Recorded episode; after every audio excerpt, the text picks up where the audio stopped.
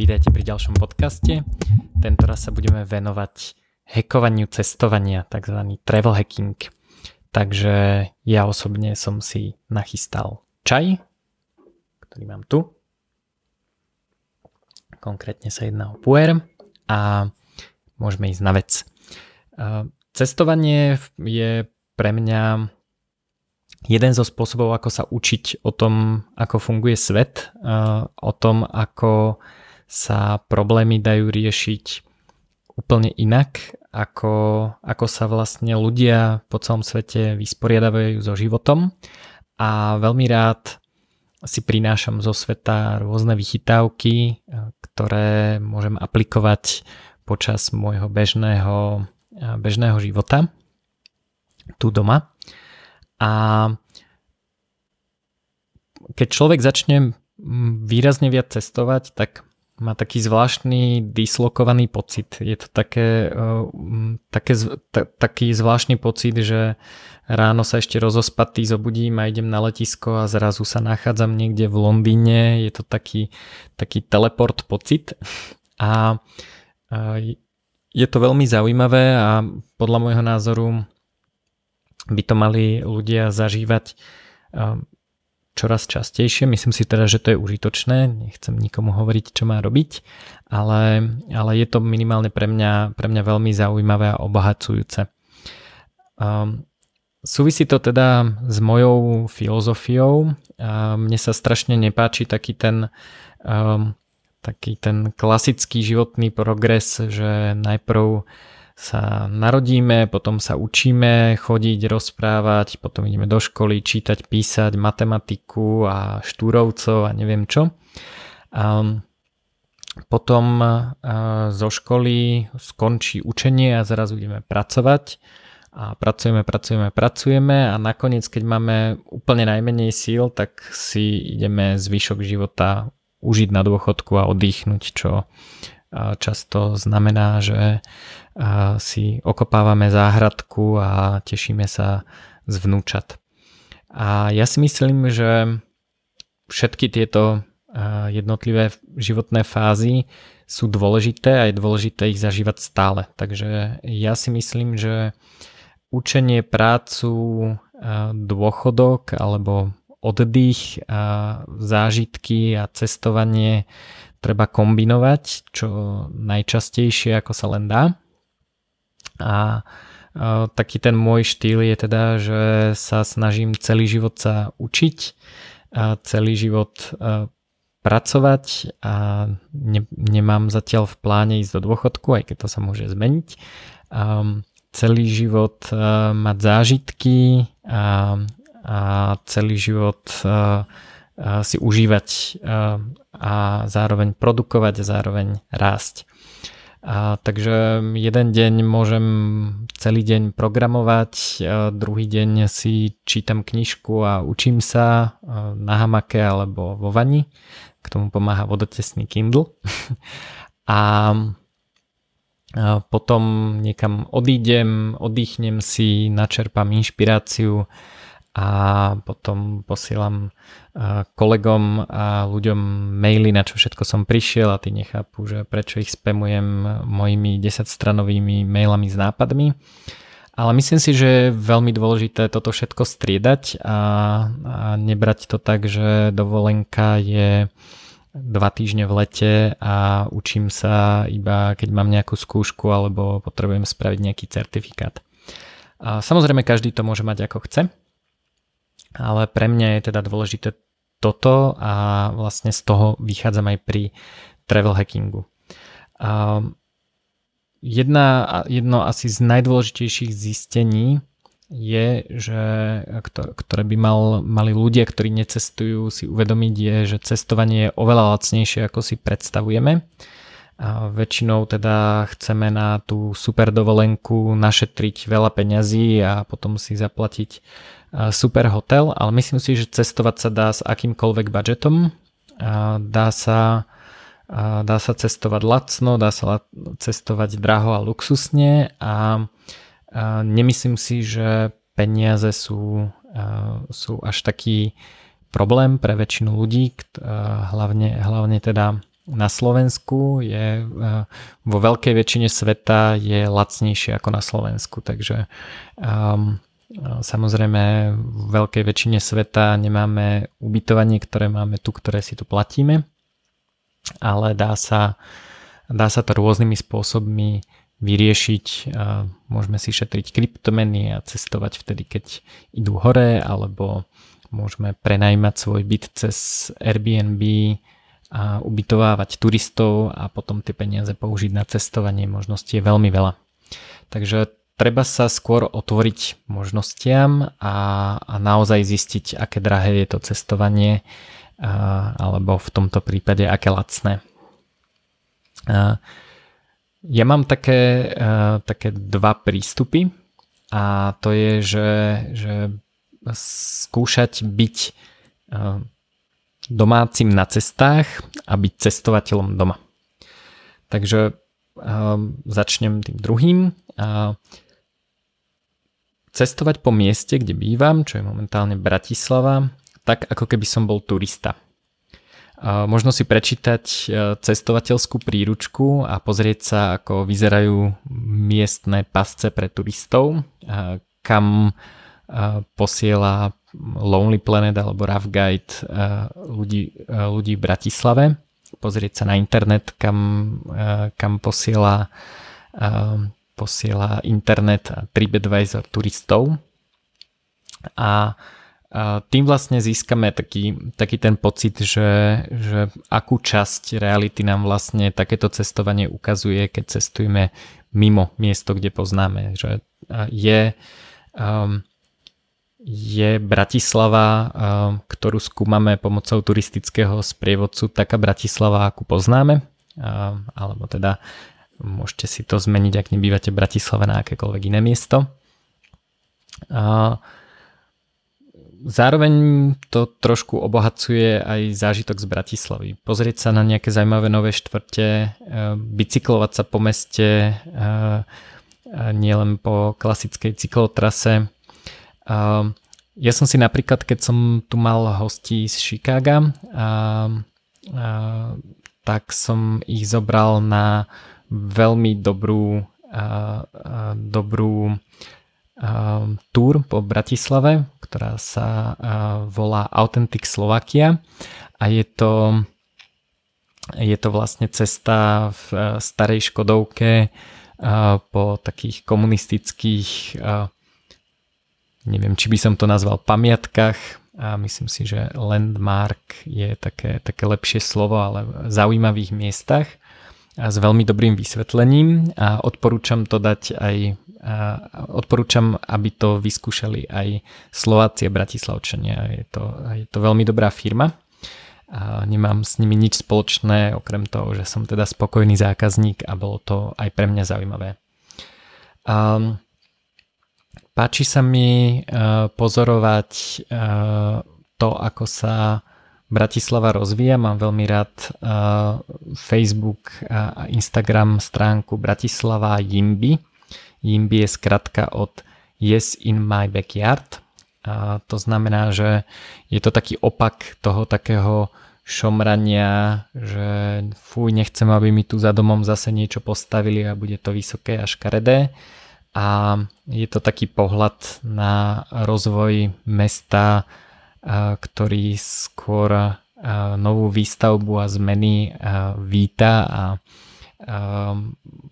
odkedy túto stránku sledujem, tak mám pocit, že sa tu dejú veľmi zaujímavé veci, že sa to mesto rozvíja a niekam sa hýbe a ja si myslím, že najhoršie, čo sa môže mestu stať, je, že bude stagnovať. Ľudia často nadávajú na to, že je v Bratislave škaredá architektúra. Ja som prišiel nedávno zo Seoulu v Južnej Kóreji a zistil som po upozornení, že si to mám začať všímať, že tam majú takú, nazvali sme to kachličkovú architektúru, všade sú buď škaredé čínske kachličky alebo o trochu krajšie, modernejšie kachličky, ale ako tu všetci nadávajú na sklo a betón, tak existuje aj hnusná kachličková architektúra.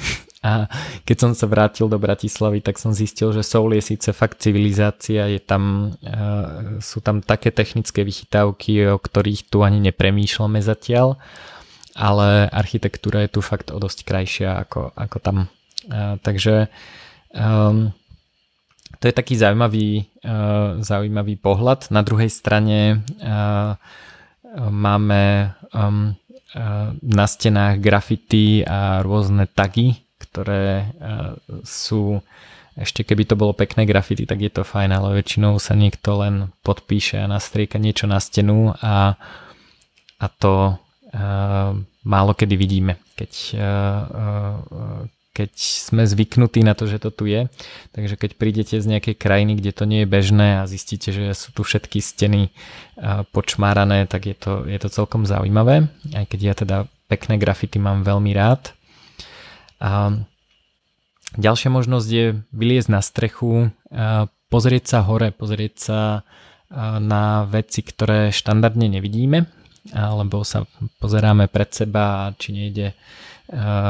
či môžeme prejsť cez cestu a kam ideme a kde treba zabočiť. A pozrieť sa hore je veľmi, veľmi zaujímavé.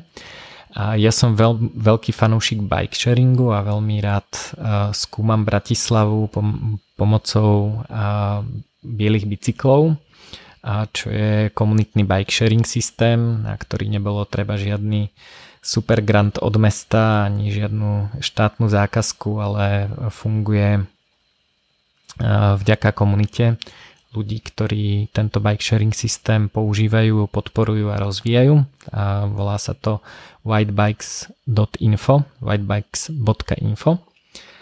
A takýto prístup k cestovaniu je podľa mňa veľmi zaujímavý, pretože si môžete to cestovanie trénovať už keď ste doma.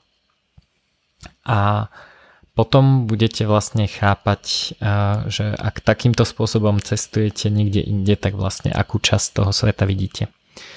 No a byť doma na cestách je o tom, že prinesiem si na cesty veci, ktoré mám rád a robím veci, ktoré mám rád. A ak radi doma cvičíte, tak je dobré vymyslieť spôsob, ako cvičiť v zahraničí. Ak máte radi nejaké konkrétne špeciálne jedlo, alebo napríklad ako ja čaje na zdravie, tak je podľa mňa zaujímavé sa na to pozrieť z takého pohľadu, ako si môžem užívať tie veci, ktoré robím aj doma, aj na cestách. Tým pádom sa budeme cítiť menej cudzo. Pri cestovaní sa možno občas pozrieť na to, ako žijú miestni ľudia, nechodiť len na turistické miesta, ale ísť do miestnej Petržalky alebo pozrieť sa na kampus vysokej školy alebo na miesta, kde ľudia bežne žijú, kde bežne trávia čas a nie nutne iba na miesta, kde sú klasické pamiatky, kde prídu všetci so svojimi Lonely Planet a nachádzajú sa tam. A ja veľmi rád cestujem aj minimalisticky, ale sú veci, ktoré chcem mať všade so sebou. Takže keď idem do krajiny, kde viem, že sa nedá ľahko kúpiť dobrý čaj, tak si ten dobrý čaj vezmem so sebou, aby som si to mohol užiť. No a čo je teda ten travel hacking? Tak je to ako akýkoľvek hacking, je to skúšanie nových prístupov k cestovaniu a môžeme hackovať to, aby to cestovanie bolo lacnejšie alebo príjemnejšie, alebo vlastne vymýšľať úplne nový štýl cestovania, nový spôsob a podobne. A o tom, aké konkrétne hacky na hľadanie leteniek, ubytovanie a podobne sme napísali taký kolaboratívny dokument, volá sa Travel Hacking Guide, keď by sa mal možno volať príručka hackera cestovania. Robili sme to v ProgressBare, kde sme dali hlavy dokopy a vlastne vytvorili sme dokument, ktorý má niekoľko desiatok strán a kde sme teda po slovensky zhrnuli naše najlepšie cestovateľské tipy. Kedysi bol travel hacking o využívaní mílových programov a rôznych vernostných systémov a hľadaní chybných leteniek a tak ďalej. Ale v poslednej dobe zistujem, že samozrejme je dobré si zarobiť míle vo vernostnom programe a používať ich, ale hodnota tých mílových programov v poslednej dobe dosť radikálne klesá a na to, aby ste získali nejaký upgrade alebo nejakú letenku, musíte naozaj veľa cestovať a minúť naozaj veľa peňazí. Čiže kedysi, keď som začal cestovať, tak som za jeden let do Atlanty a teda z Atlanty naspäť domov získal dostatočný počet míl na jednu spiatočnú letenku v rámci Európy. A tak toto už v dnešnej dobe, ak si teda nekúpite veľmi drahú business alebo first class letenku, tak toto vám nehrozí. A myslím si, že takéto extrémne ladenie mílových programov a všetkých vernostných systémov už nie je až také zaujímavé, ako bolo kedysi. A to je teda nevýhoda a smutná správa. A v zahraničí veľmi často fungujú okrem toho aj kreditné karty, kde platením kreditnými kartami zbierate letiskové míle alebo hotelové body, ale to na Slovensku bohužiaľ funguje tak, že síce zbierať body môžete, ale museli by ste minúť toľko peňazí, aby ste si zarobili na letenku, že sa to ani veľmi neoplatí. Takže to je nevýhoda.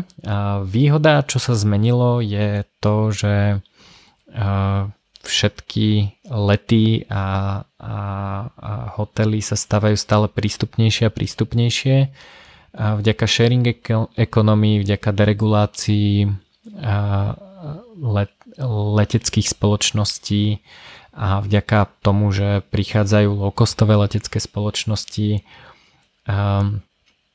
je zrazu možné cestovať oveľa lacnejšie aj bez mílových programov. Takže to je dobrá správa, že cestovanie sa stále zlacňuje. Takže odporúčam si Travel Hacking Guide pozrieť, je tam veľa konkrétnych tipov a ja sa nebudem zaoberať úplne všeobecnými konkrétnymi tipmi, skôr poviem, že čo je travel hacking pre mňa. Jedna z vecí, ktorou sa Travel Hacking Guide zaoberá, je prístup do letiskových salónikov. Ten už môžete získať s rôznymi kreditnými kartami, aj keď nie je to zase také fajn, ako to bolo kedysi. Kedysi jedna banka vydávala karty, ktoré vám umožnili ľubovoľné množstvo návštev letiskových salónikov takmer kdekoľvek v poplatku, v ročnom poplatku za kartu. A teraz už sú väčšinou obmedzené buď na konkrétne salóniky alebo na nejaký počet návštev do roka. Ale keď máte možnosť dostať sa do toho salóniku, zase v Travel Hacking Guide nájdete konkrétne návody, tak je to fajn, pretože je tam väčšinou internet a veľmi často je tam sprcha, takže hlavne ak prestupujete a máte dlhšie čakanie, tak je celkom fajn sa v salóniku osprchovať, najesť a napiť a trošku si tam oddychnúť, vybaviť maily a podobne. Takže môže sa to oplatiť dokonca aj keď za ten salónik budete musieť zaplatiť. Je tam väčší kľud ako na letisku, akurát si dávajte pozor, že často je tam zapnutá televízia, ktorá vás môže dosť rušiť. Takže základný môj travel hack na cestovanie sú noise cancelling sluchátka. Pre tých z vás, ktorí vidíte video, tak používam sluchátka, ktoré tu teraz nemám, ale toto je z nich obal. Používam Bose QuietComfort, čo sú asi najbežnejšie cestovateľské sluchátka. Nejde tam ani tak o kvalitu zvuku samotného, ale ako o odfiltrovanie šumov a plačúcich detí a motora lietadla a televíznych staníc. Takže toto veľmi odporúčam. Ak už teda máme slúchadka a minimalizujeme okolité ruchy, tak rovno vám poradím, že na spánok používam Brain.fm. Lepšie sa spí, keď nemáme okolo seba hluk, ale Brain.fm je aplikácia, ktorú používam na meditáciu. Dokonca majú program na sústredenie sa, na spánok. A ak si to kúpite, nie je to free aplikácia, tak majú aj offline prístup, kedy si môžete ten zvuk nahrať a mne sa osobne pri tom veľmi dobre spí aj v lietadle. Takže to je jedna z vychytávok. Druhá vychytávka je samozrejme počúvať podcasty, takže možno niektorí z vás tento podcast počúvajú počas cesty, alebo audiobooky. Takže nielen vyrušiť okolie, ale aj ten čas nejako rozumne využiť. Ja osobne používam aj ďalšiu takú vychytávku, že je dobré mať so sebou batteribanku. Batteribanka vám umožní si prípadne slúchadka alebo mobil dobiť a nemusíte sa spoliehať na to, že máte USB port v lietadle alebo v inom dopravnom prostriedku. A používam kábliky, ktoré sú zároveň micro USB aj Lightning, keďže mám iPhone a pomocou micro USB sa nabíja množstvo ďalších vecí, takže linky na takéto zaujímavé kábliky vám pošlem. Je to veľmi fajn. Celkovo jedna z úloh správneho travel hackera je minimalizácia batožiny, pretože čím menej vecí máte, tým rýchlejšie môžete cestovať. A takže s kamarátom, s kolegom sme začali používať niečo, čo voláme use case, čo je vlastne taký malý pack. Tu môžem rovno ukázať a je to malá vec, v ktorej máme práve kábliky. Toto je káblik, ktorý má zároveň micro USB aj Lightning konektor. Ešte mám podobný káblik inde a tento. Ten je trošku dlhší a ten má na konci iba jeden konektor, ktorý ale zároveň funguje ako micro USB aj Lightning, čo je celkom fajn. To som dostal od mami survival kit, ktorý obsahuje všetko dôležité na prežitie, nabíjačky. Ako som hovoril, je dobré si urobiť radosť a toto je vlastne instantný puer, minimalistický čaj, takže ak máte radi čaj, tak toto je spôsob, ako si kdekoľvek urobiť čaj, ktorý máte radi, nabíjačky, leukoplasty a tak ďalej. Každý môžete mať nejaký iný svoj use case, svoje zariadenie alebo svoj balíček na prežitie. Každý potrebuje k životu niečo iné, môžu tam byť lieky, môžu tam byť veci, ktoré vás potešia, vonné oleje, alebo kofeín, alebo množstvo iných vecí, batteribanka a tak ďalej. Dobre je to mať zbalené a nosiť to so sebou. Ja to teda v rámci filozofie, že som turistom aj doma, nosím so sebou stále, teda nielen na cesty, mám to normálne v taške a nosím to kamkoľvek potrebujem. Na letisku sa snažím, aj počas letu sa snažím dodržiavať pitný režim. Snažím sa ho dodržiavať, ale stále, teda aj doma. Preto mám so sebou takmer vždy termosku. Vždy si so sebou beriem buď normálnu vodu alebo horúcu vodu a môžem si spraviť čokoľvek, čo chcem. Či už sú to medicínske huby ako reishi, chaga, cordyceps alebo lion's mane, alebo si môžem urobiť čaj alebo piť čistú vodu, ale mať so sebou termosku je podľa mňa vždy fajn a je dobré ju doplňať vždy, keď sa dá. Čiže môj hack s tekutinami je taký, že cestou na letisko vypijem vodu, cez bezpečnostný checkpoint vodu nevezmete, ale môžete si zobrať svoju termosku alebo fľašu a hneď za bezpečnostným checkpointom riešim úlohu, že kde zohnať horúcu vodu na čaj a kde zohnať studenú vodu na pitie. Takže horúcu vodu na čaj si buď vezmem v salóniku, ak mám vstup v cene, alebo teda mám nejaký free vstup, samozrejme neoplatí sa mi zaplatiť 20 eur za to, aby som si načapoval vodu, ale keď mám možnosť ísť do salónika, tak ho využijem a jedna z vecí, ktorú spravím, je, že si načapujem horúcu vodu do termosky. Druhá možnosť je poprosiť o horúcu vodu kdekoľvek v kaviarni.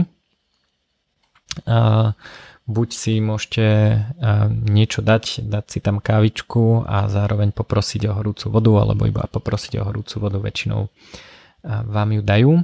Ďalšia možnosť je objednať si čaj, ale poprosiť ich, nech ho tam nedajú, teda nech tam nedajú sáčok. Ja razím filozofiu, že život je príliš krátky na to, aby som pil hnusné sáčkové čaje plné ťažkých kovov, takže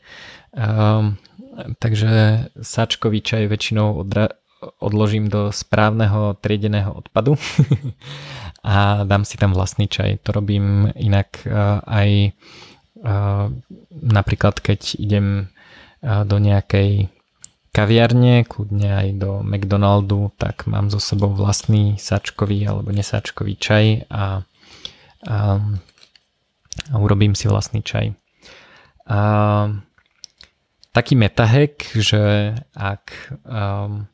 ak mám iba studenú vodu, neviem zohnať horúcu vodu, tak si urobím ľadové gyokuro, to je tiež čaj, alebo ľadovú maču. Kde zohnať vodu na pitie? Teda nie horúcu, ale normálnu studenú.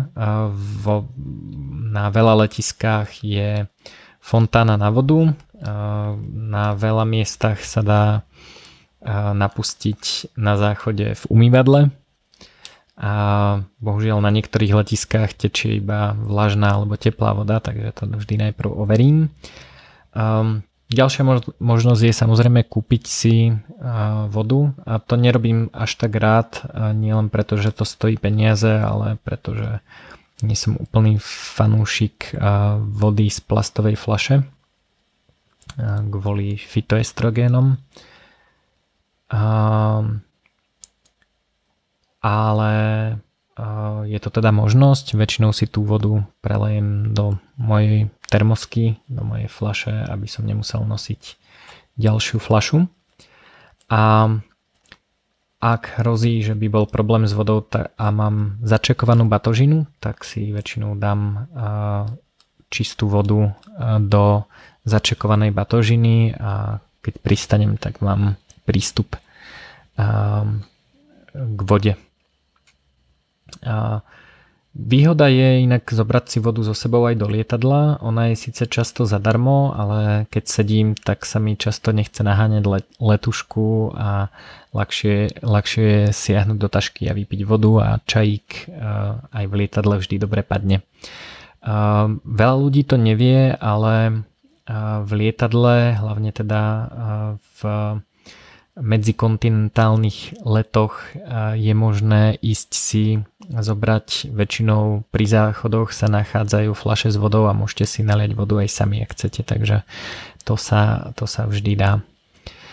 Ďalší hack počas letu je trošku sa hýbať.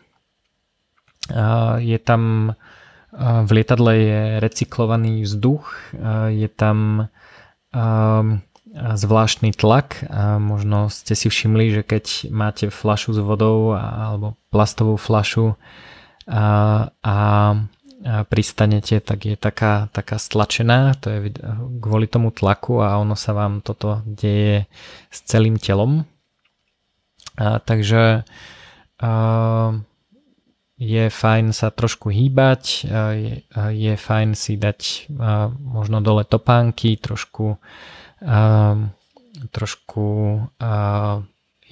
robiť nejaké cvičenie. Počas letu môžete sa postaviť a keď čakáte na záchod, tak si kľudne môžete dať aj pár klikov a trošku sa ponaťahovať. Je celkom fajn si po lete dať masáž a počas letu mať kompresné ponožky, ktoré vlastne vám trošku negujú ten efekt toho tlaku. Čo sa týka letu, tak lietanie je najväčší zabiják imunity.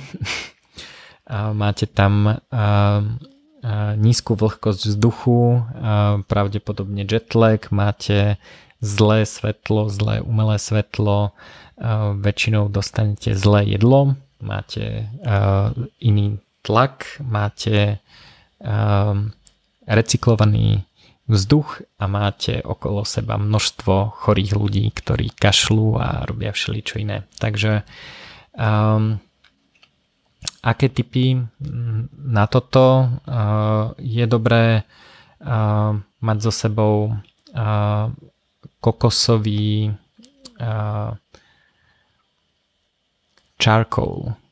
uhlie. A kokosové uhlie na seba viaže rôzne toxíny. Je to podobné ako živočíšne uhlie. Ak ste mali niekedy hnačku, tak to je veľmi podobný efekt. Akurát kokosové uhlie mám osobne radšej. A je dobré suplementovať možno glutatión, kurkumín s bioperínom, krill oil, vitamín C, zinok a používať huby, ktoré pomáhajú, napríklad teda reishi alebo Cordyceps alebo Chagu. Takže odporúčam teda sa hýbať, trošku sa na to pripraviť nejakými drobnými suplementami. Vôbec sa nehambite dať si rúšku na tvár, aby ste nedýchali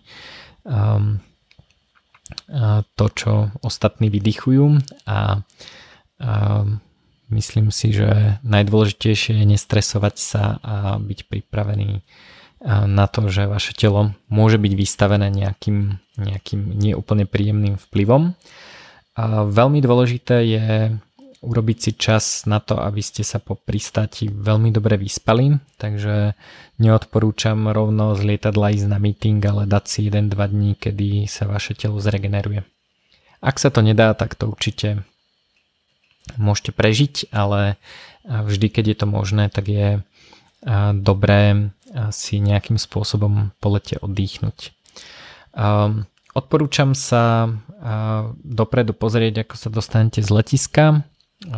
Najjednoduchšie asi cez Google Maps, ktoré väčšinou majú aj lokálnu dopravu, pozrieť sa, že či v danom mieste, kam idete, funguje Uber alebo Grab alebo Lyft, čo sú ride-sharing aplikácie. V niektorých krajinách fungujú naozaj ako ride-sharing, to znamená, že môžete ísť s viacerými ľuďmi v aute a môžete sa rozdeliť o cenu jazdy. A samozrejme verejná doprava je tiež dôležitá a tiež dobrá možnosť, ako sa dostať z letiska. A odporúčam veľmi si to naštudovať dopredu, pretože keď vyjdete z lietadla, tak vás všetci chcú namotať na najlacnejší a najrýchlejší spôsob dopravy. Okrem taxikárov sú to všelijaké autobusové a vlakové spoločnosti, a keď ste dopredu informovaní, tak je nižšia pravdepodobnosť, že si kúpite niečo, čo ste si nechceli kúpiť. A takmer vždy je najhoršia možnosť zobrať si taxík, ale v niektorých miestach je to relatívne fajn a lacné. A čo sa týka toho, že lacné, tak to je zase zaujímavý prístup, že ako sa k tomu postaviť. Mám kamaráta, ktorý má pravidlo, že nikdy nechce dať za noc v hoteli viac ako 100 eur. Poznám ľudí, ktorí nechcú dať nikdy viac ako 50 eur.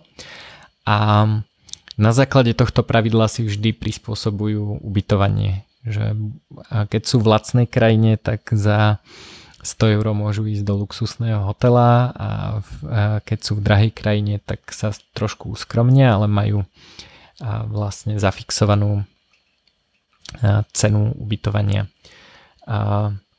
Ja mám teda iný algoritmus, ale tiež sa snažím nemíňať veľa peňazí na ubytovanie, pretože väčšinou keď niekam idem, tak si chcem viac užiť miesto, kam idem, a radšej míňam peniaze na dobré reštaurácie, kaviarne a dobré zážitky, ako na to, že koľko hviezdičiek má miesto, kde spím.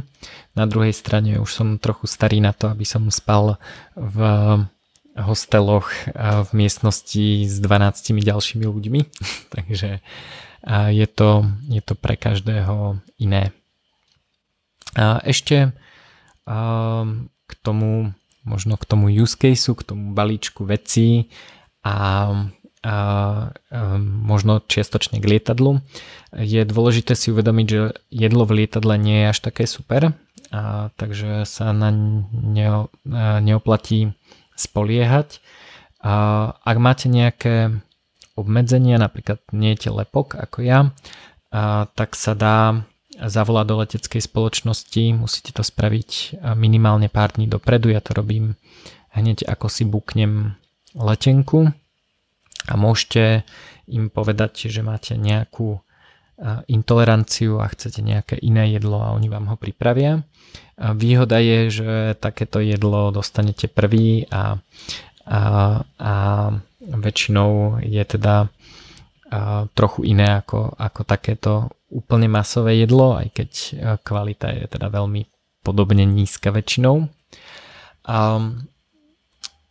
Ak sa na to nechcete spoliehať, tak je dobré mať so sebou balíček, v ktorom sú napríklad oriešky, horká čokoláda, kakaové maslo a takéto jedúnky. Ak ich máte, ja s nimi aj cestujem a veľmi často si ich nosím so sebou, tak v prípade, že by ste mali riskovať jedenie zlého jedla, tak si radšej dajte niečo zdravšie, čo máte so sebou. Čo sa týka jedla, tak ja si beriem so sebou to, čo sa na mieste nedá kúpiť, a naopak si odtiaľ nesiem to, čo sa nedá kúpiť u nás. Takže keď idem napríklad do krajiny, ako je Japonsko alebo Tajvan, tak sa snažím si doniesť čaje miestne, pretože tam čaje pestujú a viem si tam kúpiť kvalitnejšie čaje a za oveľa nižšiu cenu. Keď idem do Ameriky, tak väčšinou vykúpim Whole Foods s rôznymi biohackerskými vychytávkami a biopotravinami, ktoré sa u nás ťažšie zháňajú. Takže je dobré sa na to pozerať, ak sa venujete niečomu inému, chcete si kúpiť elektroniku alebo niečo iné, tak je dobré sa pozrieť, že či v danej krajine nemajú niečo, čo sa u nás nedá urobiť. Tým sa dostávam k hackovaniu daní a štátnych výdavok. Ľudia veľmi radi robia to, čo doma nemôžu robiť. Je to od kokainu v krajinách, kde je tolerovaný až poplatený sex. Z toho som zatiaľ nič nerobil. Ani to vlastne nemám v pláne, ale je to taký ten princíp, že ja som vyrastal na strednom Slovensku na horách, kde sme sa mohli úžasne lyžovať a jediné, čo som celý čas chcel robiť, je plávať v jazere, čo som teda nemohol, lebo sme tam nemali jazera, mali sme tam teda klasickú umelú pláž, ale predstava, že môžem ísť do jazera, bola pre mňa užitočná a to nie užitočná, ale to bol môj sen vlastne. No a ľudia, ktorí žili a vyrastali v Bratislave, tak snívajú o tom, že môžu ísť lyžovať, lebo jazero majú za domom. Takže vrátim sa k tomu, že robiť to, čo sa doma nesmie, alebo je to ťažké, alebo to, čo doma nemáme. Veľmi dobre je pozrieť sa na dane a ak v danej krajine sú nižšie dane na niečo, čo konzumujeme, tak to treba určite využiť. Dokonca aj v Európskej únii sú v rôznych krajinách nižšie dane na potraviny, takže napríklad ak idem do Holandska, tak v Holandsku je 6% daň na potraviny, takže je oveľa lepšie nakúpiť všetky biohackerské vychytávky, pretože ušetrím veľkú časť dane. Sú krajiny, kde napríklad vôbec nemajú DPH, ako je Hongkong, alebo ju majú oveľa nižšiu, alebo majú sales tax a tým pádom sú tam nižšie ceny elektroniky.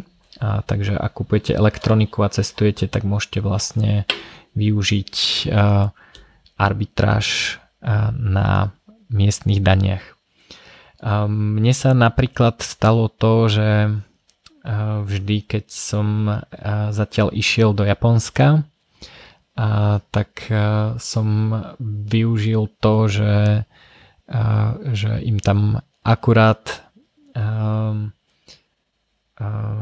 akurát nastala situácia, kedy som za moje eurá dostal viac japonských jenov. Čiže zrovna som tam cestoval v situácii, kedy padla hodnota lokálnej meny dosť radikálne o 20% a tým pádom som využil to, že ešte nestihli zmeniť lokálne ceny. Čiže som mal vlastne 20% zľavu na všetko. Veľmi podobne to je často v Amerike a je dobré pozerať na to, ako sa vyvíjajú ceny a využiť to, že ten trh reaguje na kurzové rozdiely trošku pomalšie. Takže toto tiež odporúčam sledovať, že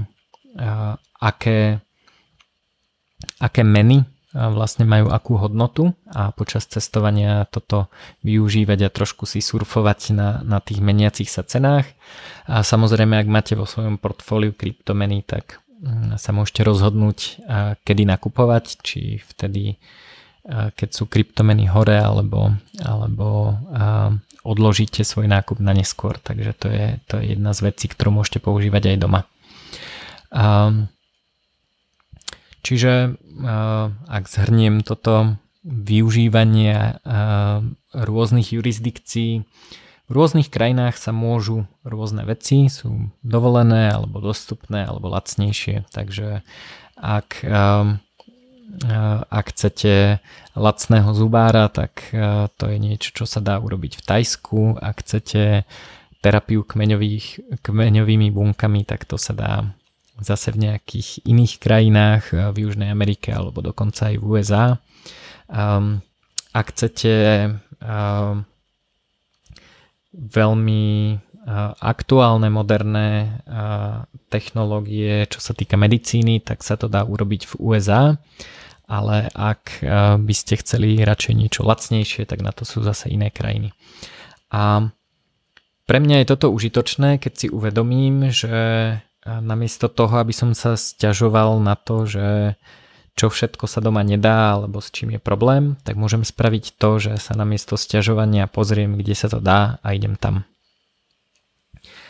A ešte zo pár takých mojich hackov. Už dlhšiu dobu používam oblečenie, ktoré nemusím buď tak často prať, to znamená, že nezačne tak rýchlo smrdieť, alebo veľmi rýchlo schne. To znamená, že keď si ho operiem aj v umývadle na hoteli, tak ráno je suché. Používam, čo sa týka spodného prádla, tak buď merino, spodné prádlo značky Icebreaker alebo Ex Officio, čo sú teda dve značky spodného prádla, ale aj tričiek a podobne, ktoré majú práve takéto vlastnosti. To merino je naozaj super, pretože ho môžem nosiť 2-3 dní a naozaj nesmrdí, čo je teda pre mňa úplný zázrak. Mám sandále, ktoré tiež nesmrdia, majú nejaký zvláštny antibakteriálny povrch, tie sa volajú Source, ale v poslednej dobe som zistil, že vlastne taký upgrade na cestovanie aj na život sú barefoot topánky. To sú topánky, ktoré majú tak tenkú podrážku, že vlastne všetko cítim. Chvíľu trvalo, kým som si na to zvykol, ale nedávno som išiel do lesa v obyčajných trekových topánkach a bol som nahnevaný, že vlastne prichádzam o polovicu zážitku, alebo keď si človek zvykne na to, že cíti na to, na čo stúpa, tak je to taký nejaký iný kontakt s tou realitou a je to viacej zmyslových vnemov.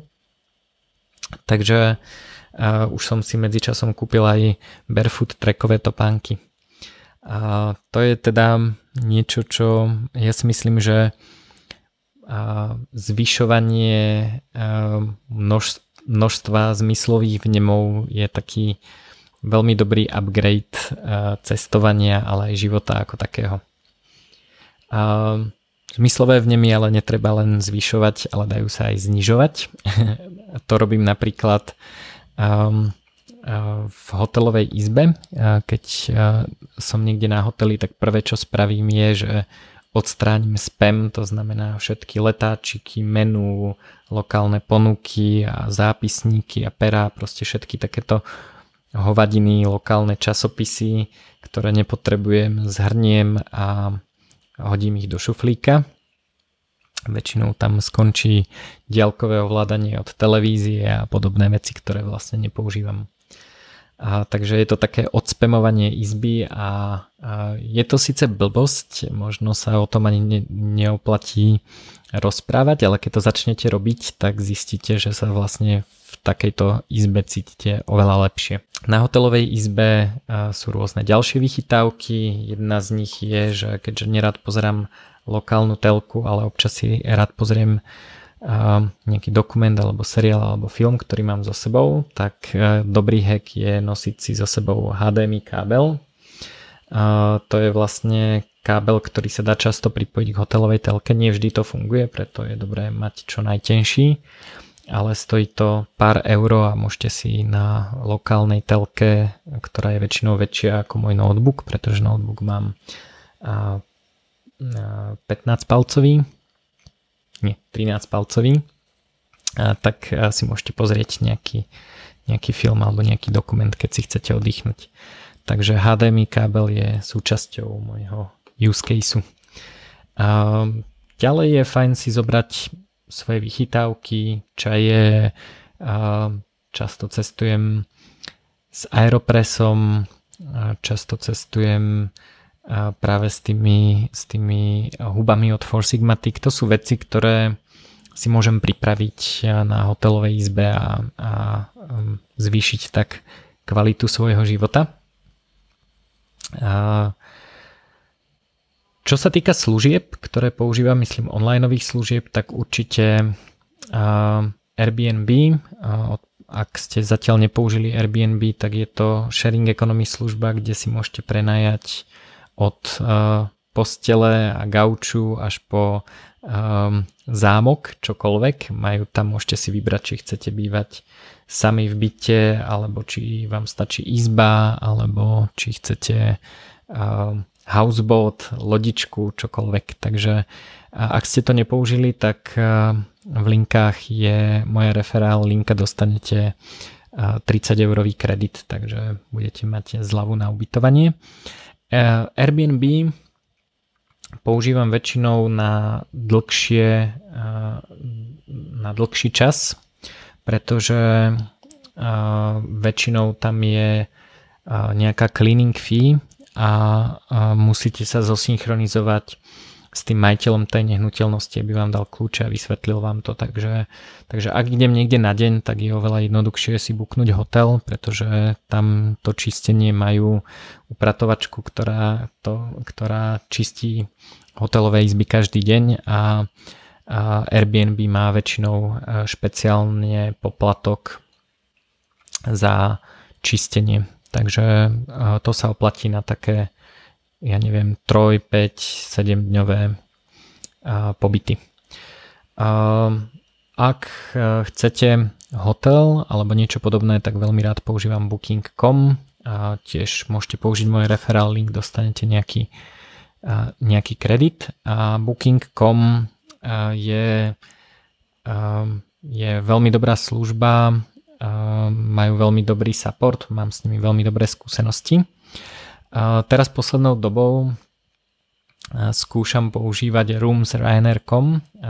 Je to ubytovací portál, kde dostanete dobrú cenu, ale dostanete často aj 10% kredit na lietanie s Ryanairom. Takže ja to robím tak, že si nájdem ubytovanie a zistím, či sa nedá mimo roomsryanair zohnať lacnejšie, ak sa dá, tak si ho booknem niekde inde, ale veľmi často majú rovnakú cenu ako všetky ostatné portály, akurát ešte 10% môžem potom prelietať, čo je pre cestovateľa veľmi fajn.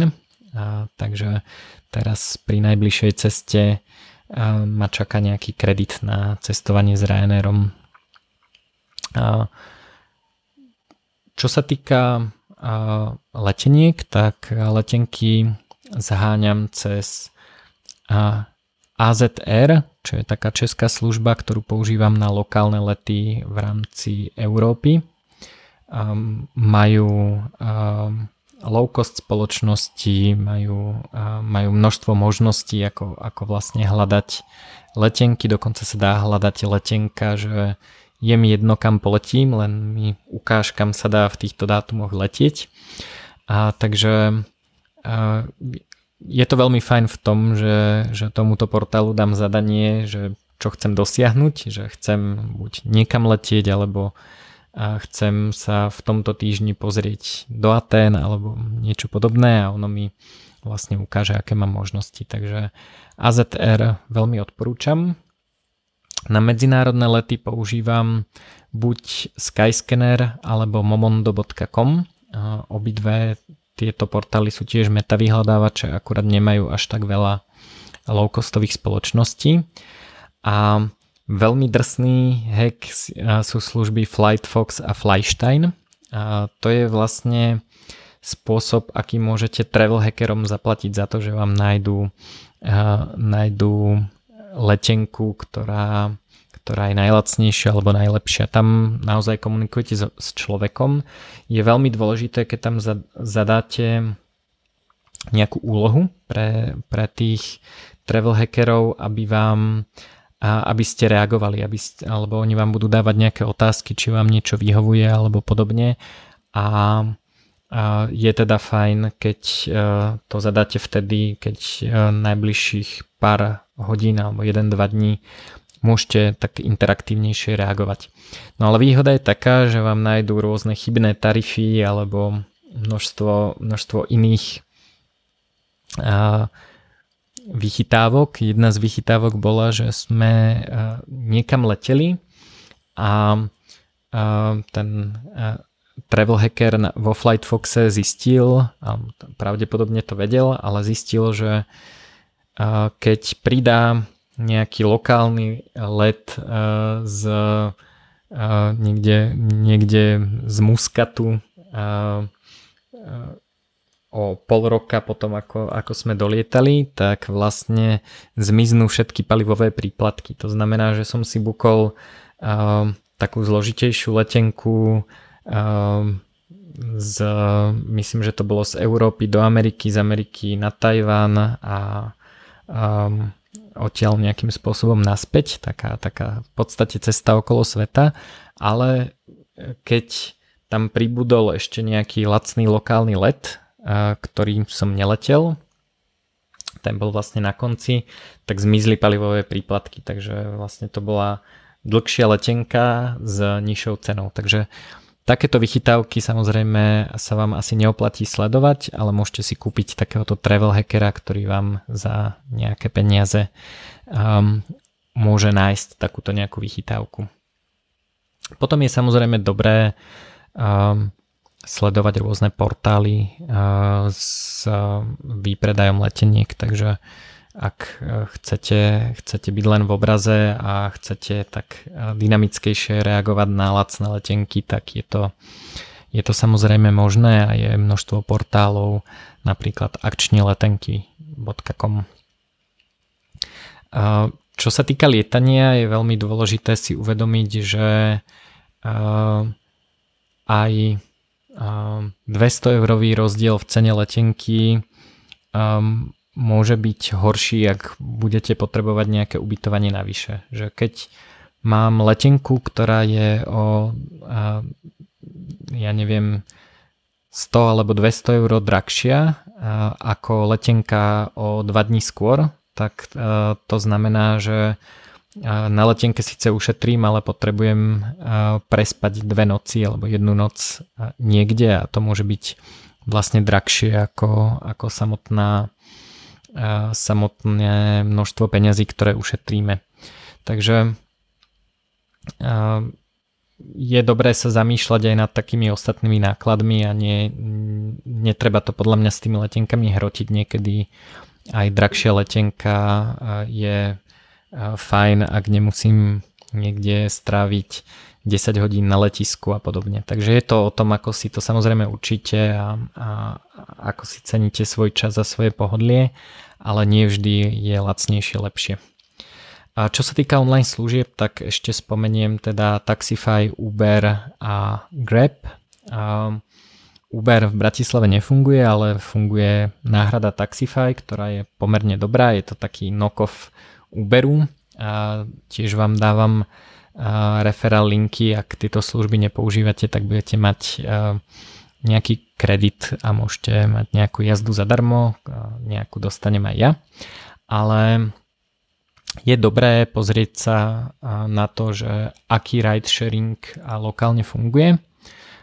Sú krajiny, kde je ride sharing rovnako drahý ako taxík, napríklad v Berlíne, myslím si, že to je lokálna berlínska regulácia, nie celonemecká, ale v Berlíne je úplne jedno, že či si vezmete Uber alebo taxík, obidve sú rovnako drahé.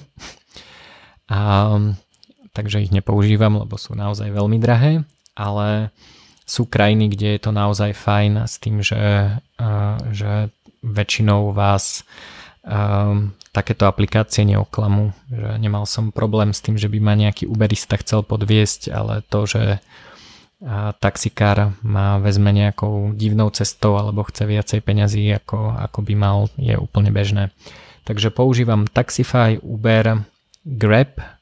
Grab funguje hlavne v Ázii a v Amerike funguje Lyft s Y.